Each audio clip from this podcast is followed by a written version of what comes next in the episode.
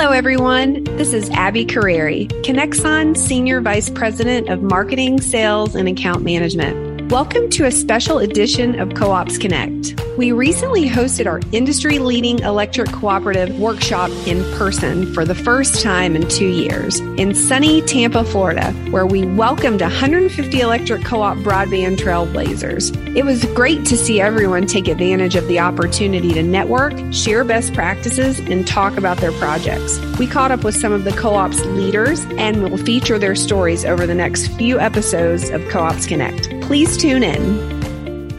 Hello, everyone. Live here again in Tampa with Patrick Grace. OEC Fiber is one of the country's most well known success stories of electric cooperatives building fiber networks across the country. Look back two years ago. Did you think you'd be where you are?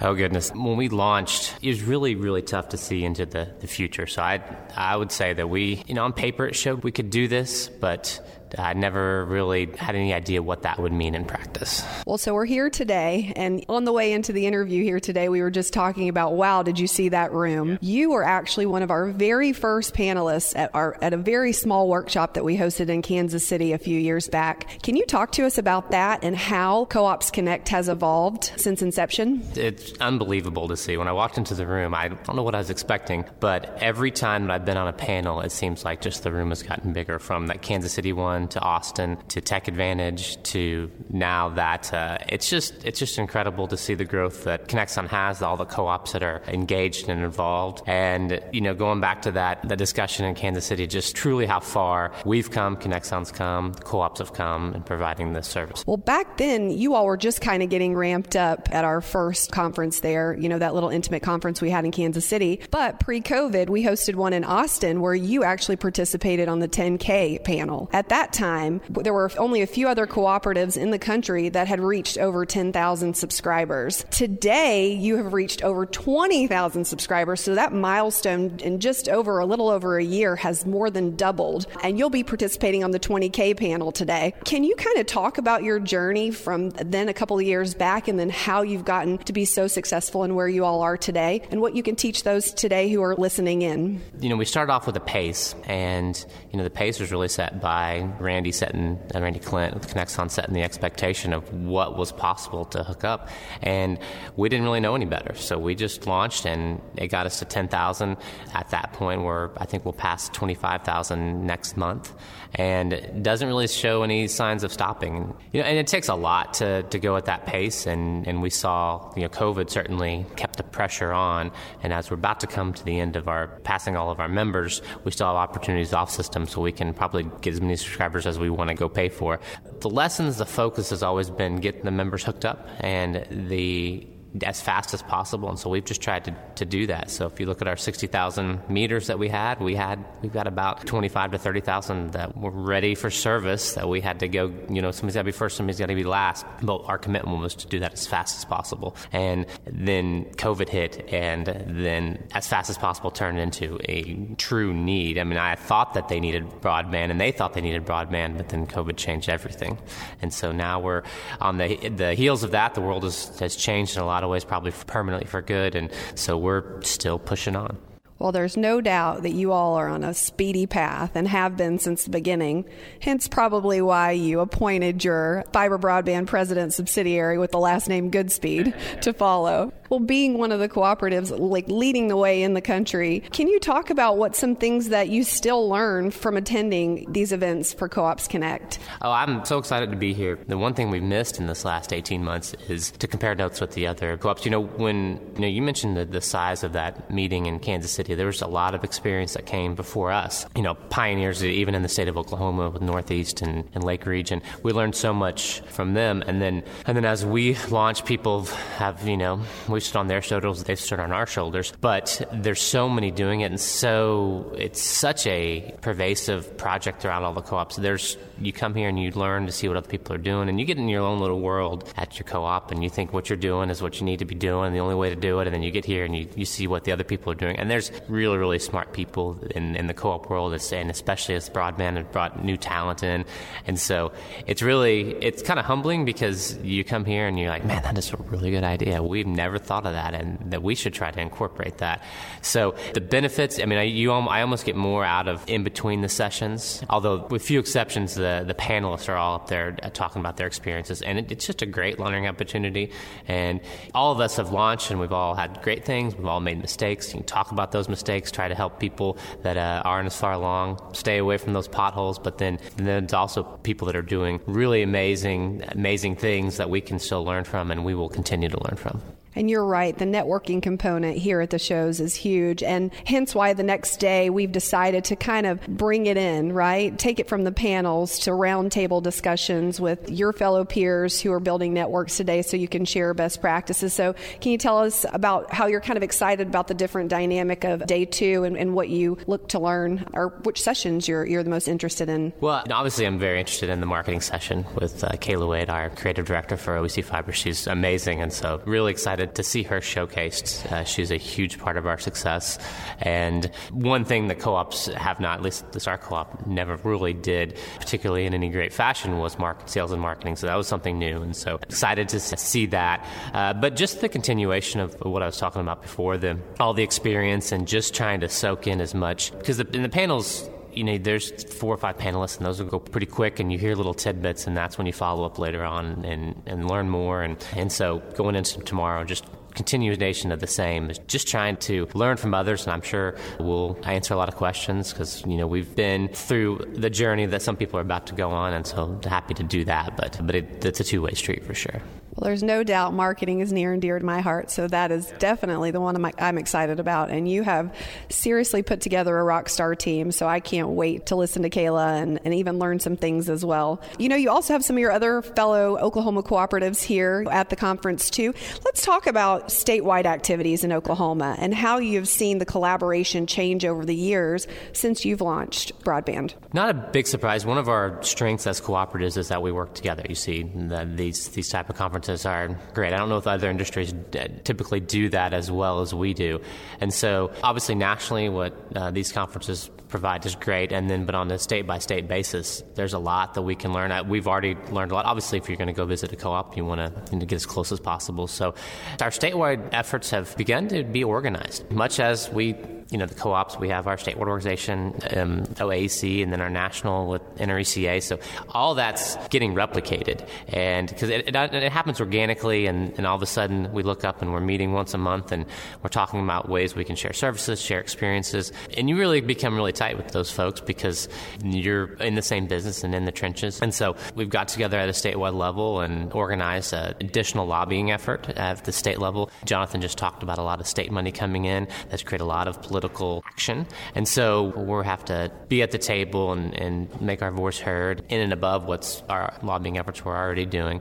And then just shared services anything we can do to, to help each other come together. At the end of the day, we're still small organizations. You know, you look at a, the big ISPs, they're a big, big. So we have to counter that by all working together. And that starts at the state level and it starts at a conference like this. And you know, that follows actually into my next question. Your broadband coalition is following the state funding that's coming up, the ARP money and the infrastructure bill money that's coming around the corner as well. Can you tell us about the strategies that you all are working together to put in place to secure that funding for your projects? Yeah, so right now we're just still trying to navigate the system. So we're, the money comes to the state, and I think every state's doing it a little differently, which is good and bad. And uh, the downside to that is there's no national expertise, there's no expert that knows how to navigate these systems because every state is doing it differently, and every state's starting from scratch. At least Oklahoma is. You know, I was appointed to the Oklahoma Rural Broadband Expansion Council that was formed by the legislature a couple of years ago. So I've been heavily involved in that, trying to, and that's going to be a working group that helps kind of set the, the stage of this. But mainly it's about telling our story. Just going in and putting the co-ops the best foot forward that we are, and I'm biased, but are, in my opinion, the solution to rural broadband and the rural broadband digital gap because we're already there, we're invested, we have the right business model. We can focus more on the service and providing that to our members than the profitability, which is for-profit companies are, are great, have built our country, but there are some areas where that model doesn't work really well. And so with these dollars coming into the state, we're going to submit it, we're going to be at the front of the line. We have enough co co-ops now in Oklahoma doing it that I think we've gotten attention. They, they know that, we are a good place to, to put that money. And so we just have to continue to tell that story and go through the process and learn along the way. It's, like I said, it's brand new. So our Cooperative Broadband Coalition there in Oklahoma, we're meeting and comparing notes and trying to decide how to submit these applications. And, and once we get further into it, we'll learn. I mean, we'll learn along the way and eventually we'll, we'll get it figured out. So, for those co ops that didn't get to attend the meetings this week, is there any best practices or anything that you could share with the listeners? The main thing I talk about is people, getting the right people. I talked about Kayla earlier, and, and you mentioned David Goodspeed. There's no difference, you know, fiber's fiber, and the technology is out there. The really what separates can separate and what has separated us is just trying to get the good talent, good people. And Randy told me this early on, and, and we really stuck to it. Is that don't be afraid to hire, don't be afraid to hire early. So we've made sure that it, we've staffed up and tried to get the absolute best people we could get. And there's been a lot of challenge in knowing whether we needed them or not. But our role, our thought was that if you get good people, they'll become valuable, even if it doesn't seem like that they're needed now, or you worried that they're needed now and they may not be needed five years from now. We, we don't have any idea how this goes in the future. But that's the main thing. Is just get good people. It's that's our difference. That you know, you go into that room, and that room is made up of a lot of great, talented individuals from co-ops, and that's really our difference. And I think that's our, our really our competitive advantage. And if my memory serves me right, this is your fourth Co ops Connect conference that you've been to and participated as a panelist. On one of yours, it was, I think, one of your first ones, you sat on the feasibility panel. And then the next one was the design panel, design and architecture panel. And then you were on the 10K panel, obviously, and now you're on the 20K panel. You know, some feedback I do remember early on you speaking about your feasibility study and following the business plan. So, for the listeners here who aren't able to participate in this, can you talk a little bit about one of your first early on panel discussions about your model and your plan and following that and your take rates? Yeah, the, the feasibility study, we they just actually had a, a different panel with some people that have gone through the recent feasibility studies. We did several feasibility studies. You know, back then, like I said, we, it was I don't know that it would be capable of doing that today, but I asked Randy to run probably 20 different feasibility studies and all these different options just to try to get my head around the different routes it could go. But at the end of the day, it was uh, the feasibility study. Conexon has the best feasibility study. I, I love their approach. I love the way they, they tie in the, the national FCC data with the, the co-op data and really really build a really robust feasibility study. And he just mentioned it, but we've outperformed it at every step of the way. So what what looked like an aggressive study turned out to be a conservative study, and he told us that, and other co-ops told us that. But it's tough to, to look at that and say that here's the number, but you will outperform that, and and we have. And so it's been great to look back at. You know, we took a different approach than the study. The study called out for a six-year, six-phase build-out, and we basically did it in three, so we doubled it. And so that threw the study off quite a bit because, as I said before, we had tremendous pressure to get to all of our members, and COVID ramped that up even more. So we're kind of going in uncharted territory just because we had to. And so as we're coming out of the end of what the feasibility study, it did the system to get to our members, which is we're about done. But we have all this off-system build that opportunities that we had no idea there was that much out there. But now that we're we're in it, have a lot of momentum. We're seeing a whole lot of local talk about us serving people outside of our system. So now we have to try to figure out how to navigate that, and that's a that's a philosophical question. I know we're talking to the board about that. So it's, it's been a wild ride. The, obviously, the, like the feasibility studies we've come back to several times, and they've been it, has been amazing how well it hit along the way, even with uh, the way we've adjusted our execution. Yeah, and you speak about building outside of your territory. I think we have a few cooperatives here today that have built significantly outside of their territory. So that'll be good something to dive into tomorrow and talk about. For the listeners who don't know, we know you're well over 20,000 subscribers. What are your take rates looking like across your system? Our take rate's at about 38 to 40 percent overall. What is interesting, we just dove into this, is that we've been aggressively building and aggressively opening new zones and having new subscribers, but our take rate, we're finally getting to our two year mark with a lot of zones because we started offering service in 2019. And Randy always preached that the take rates are a two year mark, so you can't just go by 90 days or 108 days, so just wait. And our we're sitting at anything, any passing we had in 2019 is sitting at about a 57 percent take rate. And I was talking to David Gervin, who now is with Conexon Connect, and he's someone that at United they did a lot of off system, and he did it for 10 years. So I was, went back to the learning opportunity. I quartered him last night, and I don't know where that ends. I don't know what the ceiling is for those take rates. So obviously the 2020 is at, at about that 40%, and the 2021 is fairly new. So I have no idea what that ceiling is, but the take rates are phenomenal, almost scary, but they are well, well above the basically overall 35%. We're seeing that when that two year mark, people are still rolling in. Uh, we had this year, um, or I guess uh, this last month, we had 20% of our new subscribers, brand new subscribers, came from Zones Open in 2019.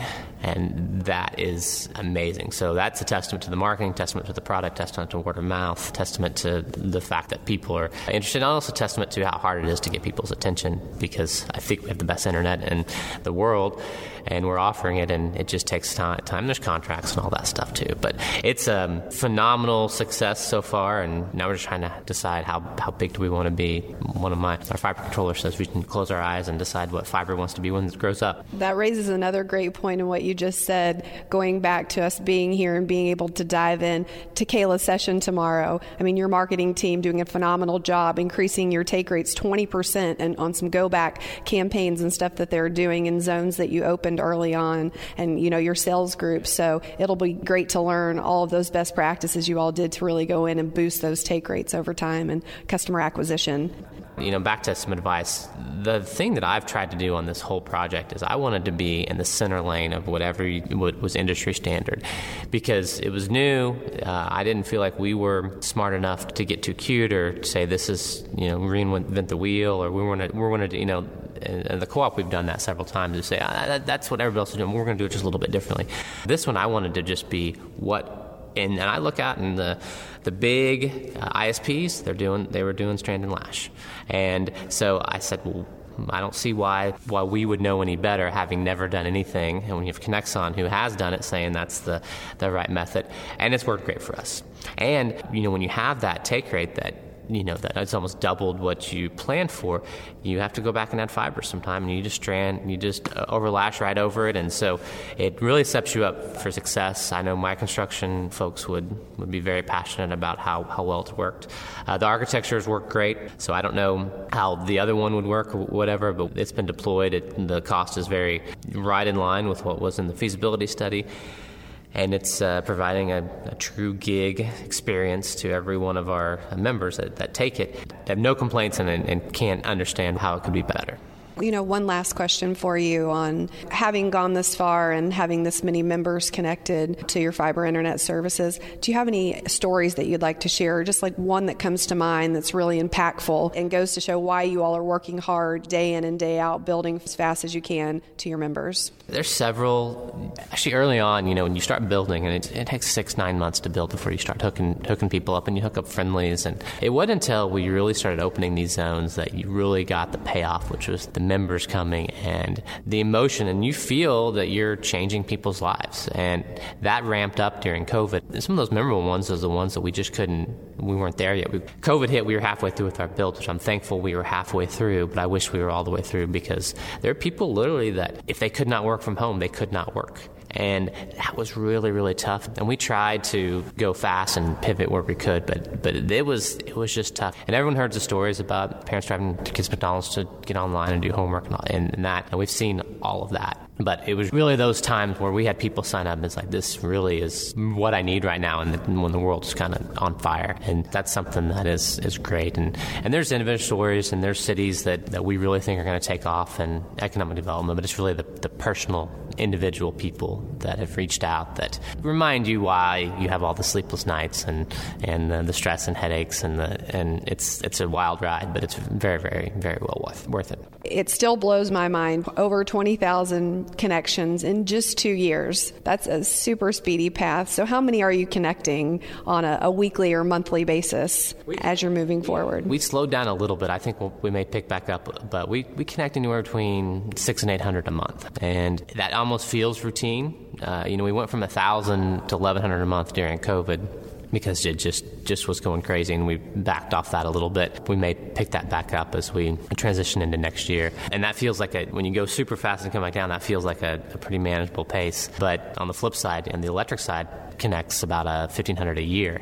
And so, and we, and that's a really good growth rate for us. And so to, to do almost uh, that in every two months on the, the broadband side is still wild, but the, the partners we have, the systems we have in place, it all kind of runs. We never really even think about it and can almost do that in our sleep, at least, at least for me. The machine has gotten up to speed and it's very, very solid at that level.